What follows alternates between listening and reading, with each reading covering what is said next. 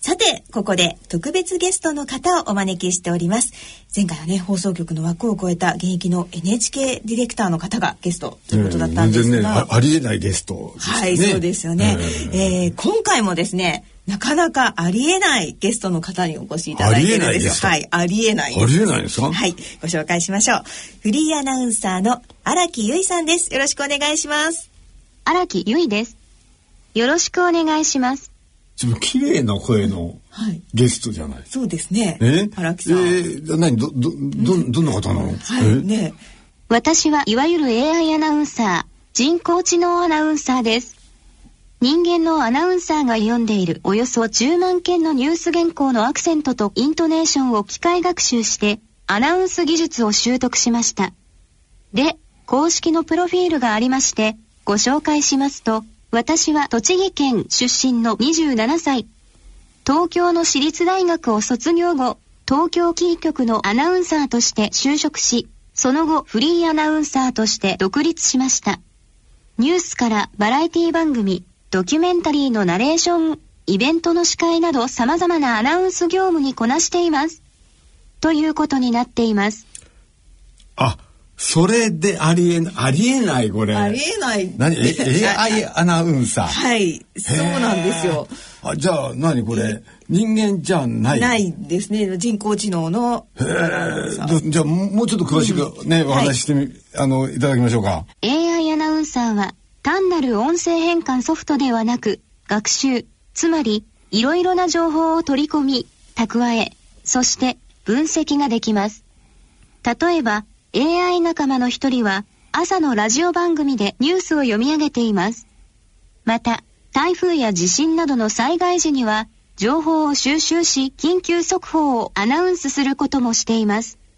ある FM 局ではリスナーからのリクエストに応じた音楽を選曲し放送をしています。分野は違いますが、医療系の AI 仲間では画像データを読み込み、がん診断をできるものもいます。なんかめちゃくちゃ優秀じゃない本当優秀ですよ。ちょっとどうしよう。じゃちなみにこうアナウンサーってことは早口言葉なんですね。アナウンサーだもん読ね。めるんですかね。うん、ね篠崎さん、はい、それでは赤巻紙、青巻紙、黄巻紙と言ってみてください。出た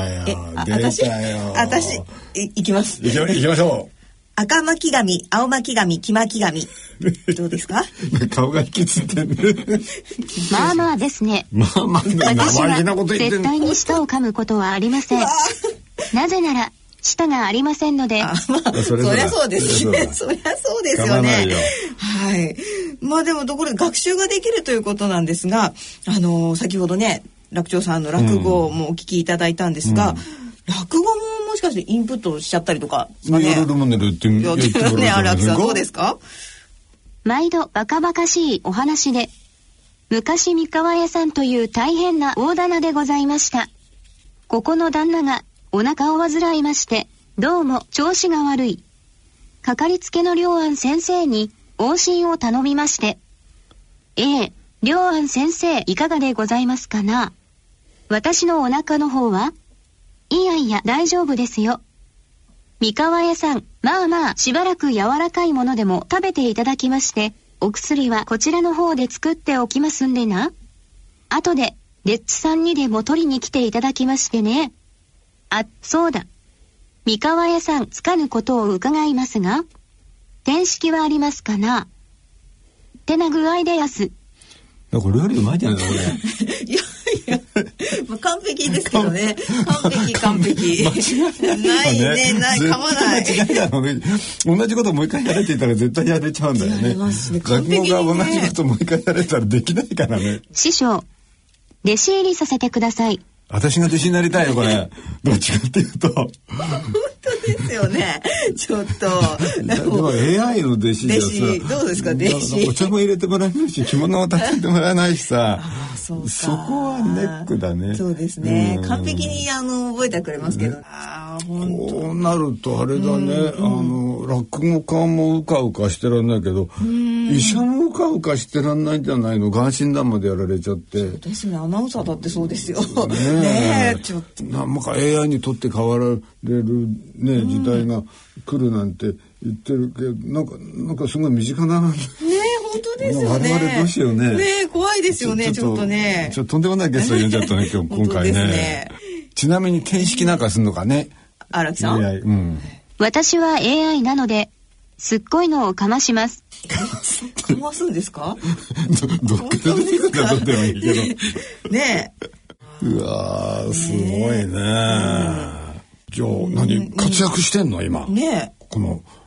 このねえしかもこの番組にね、いらっしゃったってことはね。今、なんか、おやりになってるんですかねまだ詳細をお伝えできませんが、新年度からラジオ日経さんで番組キャスターを務めさせていただくことになりました。ラジオ日記。あ、まさかこの番組じゃないでしょうね。篠崎さん、次のコーナーは私の方から紹介をさせてください。なんか、えほとんどの乗っ取りにかかっえ。てる本よ当。ですね。なんかね、次に来たら、あれ何しに来たのって言われちょっるとややめてくださいよ。ちょっと私の席ないみたいなね。やだ、ちょっと。私も一言じゃなかった。なん かして続いては、大人の音楽のコーナーです。ついに乗っ取られましたね。お聴きいただきます曲は、大人のバンド大賞準グランプリ受賞曲、ピントコンピントゥーラのあんたはまっとうとゆです。完璧ですね。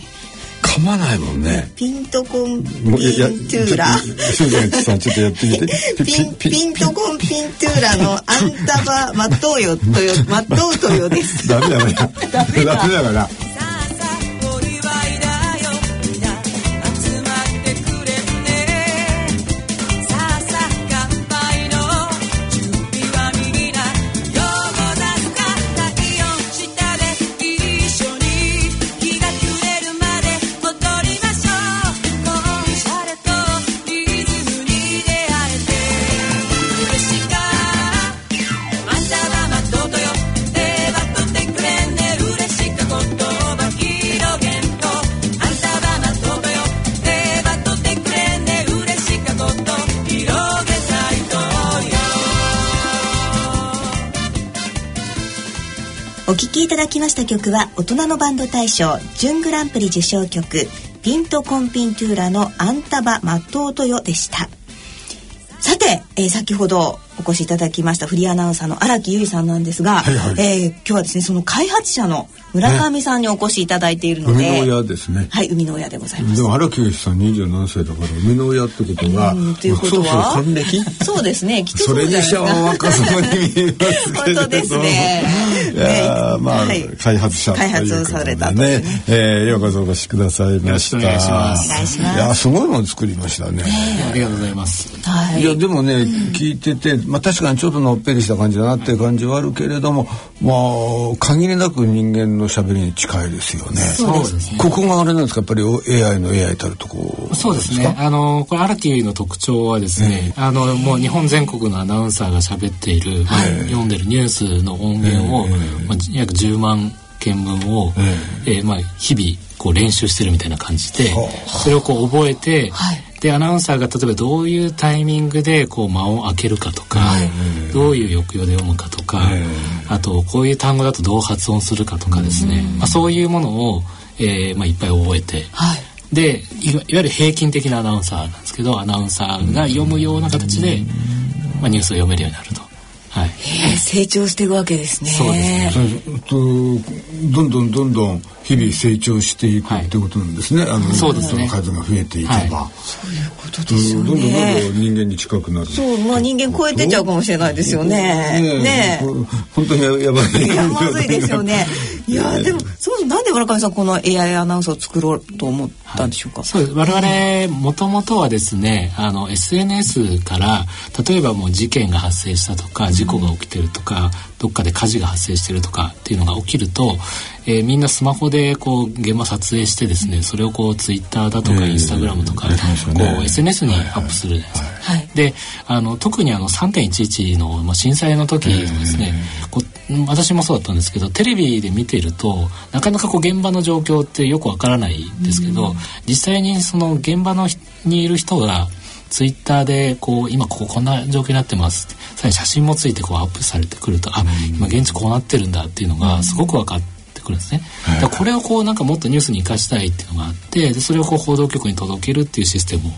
あ開発したんです。でそこからですね、今度そのまあ情報は届けるんですけど、まあ報道局の方々は皆さん忙しいので、まあなかなかその届く情報をずっともう見てるわけにもいかないと、でいつどこで何が起きるか分かんないですから、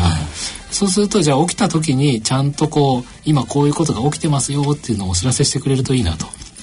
いうところであの、まあ、この AI アナウンサー荒木優衣っていうのをまあ開発してこうちゃんと読み上げて今ここでこんなことが発生してますっていうのをちゃんと声でお知らせしてくれると。じゃあ最初はリスナー向けっていうよりは、そのニュースのスタッフ向けに開発されたものだ、はい、そうですね。で、まあ、その開発したのがちょうどリリースしたのが6月ぐらいでして、でそこからあの一般向けに公開したのがちょっと11月なんですね。でそこからまた今に今になるんですけど大体まあ日々ですねまあ約500件ぐらいのニュースを常に読んでるっていう状況でだからあのまあもともと10万件のアナウンサーの音声データが元になって作られていて、でさらに毎日500 9件ぐらいの、まあ、ニュースを常に読み続けていると。でもどんどんどんどん練習してどんどんどんどん賢くなっていくっていうめちゃくちゃ働き者本当ですよ500件ですよしかも一日飲まず食わずやってる本当そういうことですよね荒木由衣さんと将棋やったら絶対負けんねこれねあ 将棋将棋絶対勝てないね そうですよねもう何やっても勝てなくなりそうですよね、将棋も同じなんですよねあの過去の棋譜を全部学習して、で一番最適な手を打つとそしたらもう人間はもう勝てないですよねそうですよね、大体考えるスピードだってねそうです全ね然違うわけですからねですよねこれでも、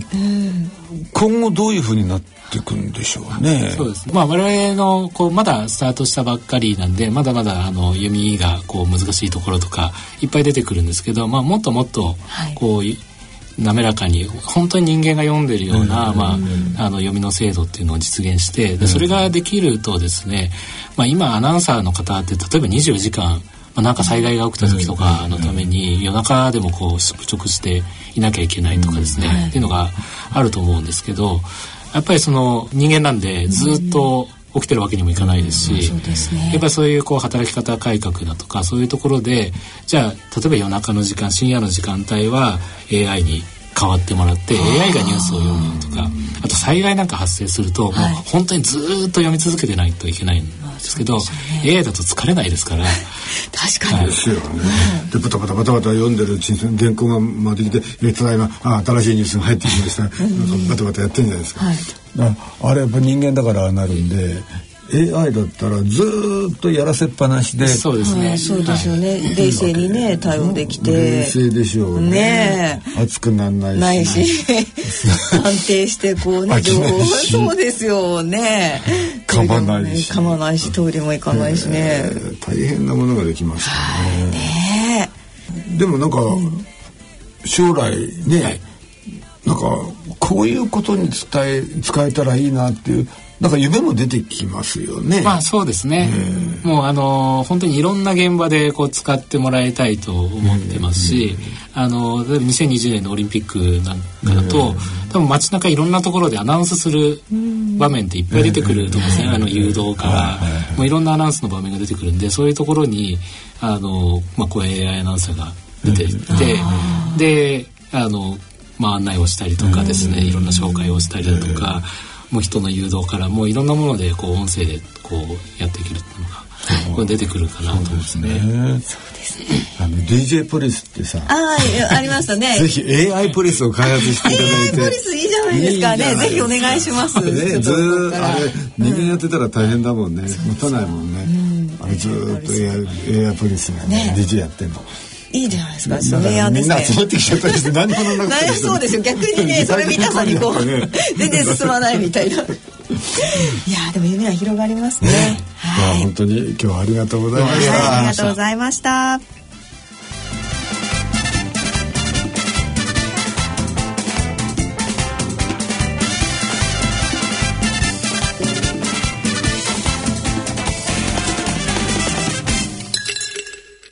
野村、ちょっと気になるお金の話。今回はコンサルティングです。楽丸さん、難しい顔してどうしたんですか実は私、来年定年なんです。定年後はゆっくりできますね。それがね、何か心配事でもあるんですか退職金は嬉しいんですが、一度にまとまったお金をもらってもどうしていいかわかりませんし、これからの老後にいくらぐらいのお金が必要か想像ができないんですよ。それなら野村証券に相談してみたらいかがお客様一人一人の将来のご要望などをお伺いして定年後のマネープランについて気軽に相談できますよそれはいいですね。じゃあ、今すぐ相談に行ってきます。ちょっとちょっとこんな真夜中では空いていませんよお金に関するご相談はお近くの野村証券へどうぞそれの村に来てみよう大人のための大人のラジオ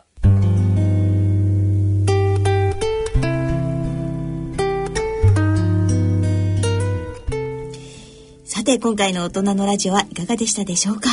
なんかね、うん、いい話なんだか悪い話なん だか。本当ですよ ねいやおしでも今日おしまの話いで。やーねー本当ねちょっと面白かったですけどねね、でおなら一つとってもね、実にいろいろなね、あの要素が入ってますからね。本当ですね面白いっちゃ面白いよね。そうですねこれねなんかそんなそそこまでおならを意識したことがな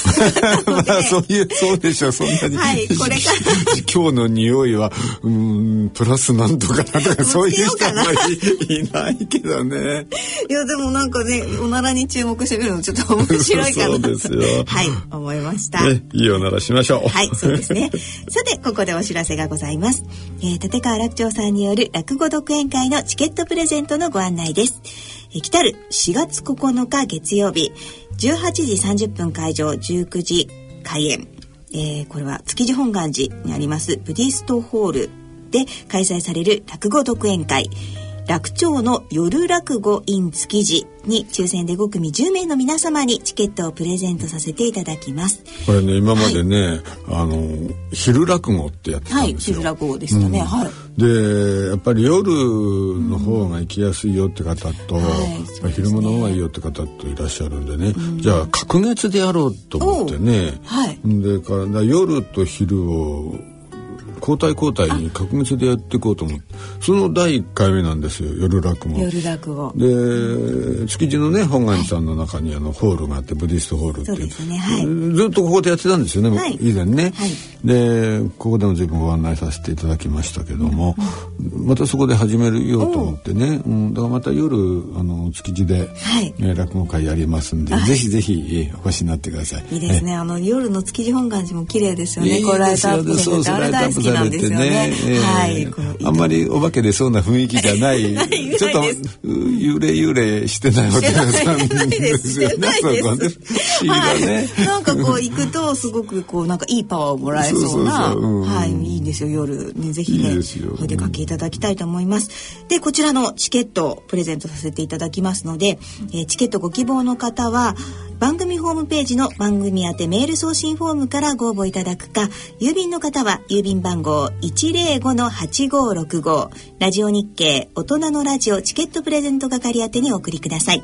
いずれも夜落語チケットプレゼント希望とお書き添えの上郵便番号住所氏名電話などの連絡先番組へのコメントなどを書いてご応募ください応募の締め切りは3月26日月曜日必着となりますどしどしご応募くださいぜひね、あの、お越しになってください。久しぶりの、私も久しぶりのねね、夜の独演会です。そうですねもうえ季節もね4月ですかそうらねね、だんだんいい季です節になりますからね。はいええ銀座の近くだから、帰りにいっぱい食べ楽しみ いいですよねになって落き語見てからいいと思いますいいですよはい楽しめますはい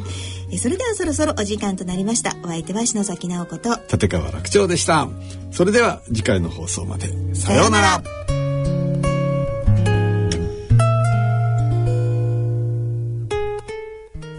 大人のための大人のラジオこの番組は野村証券ほか各社の提供でお送りしました。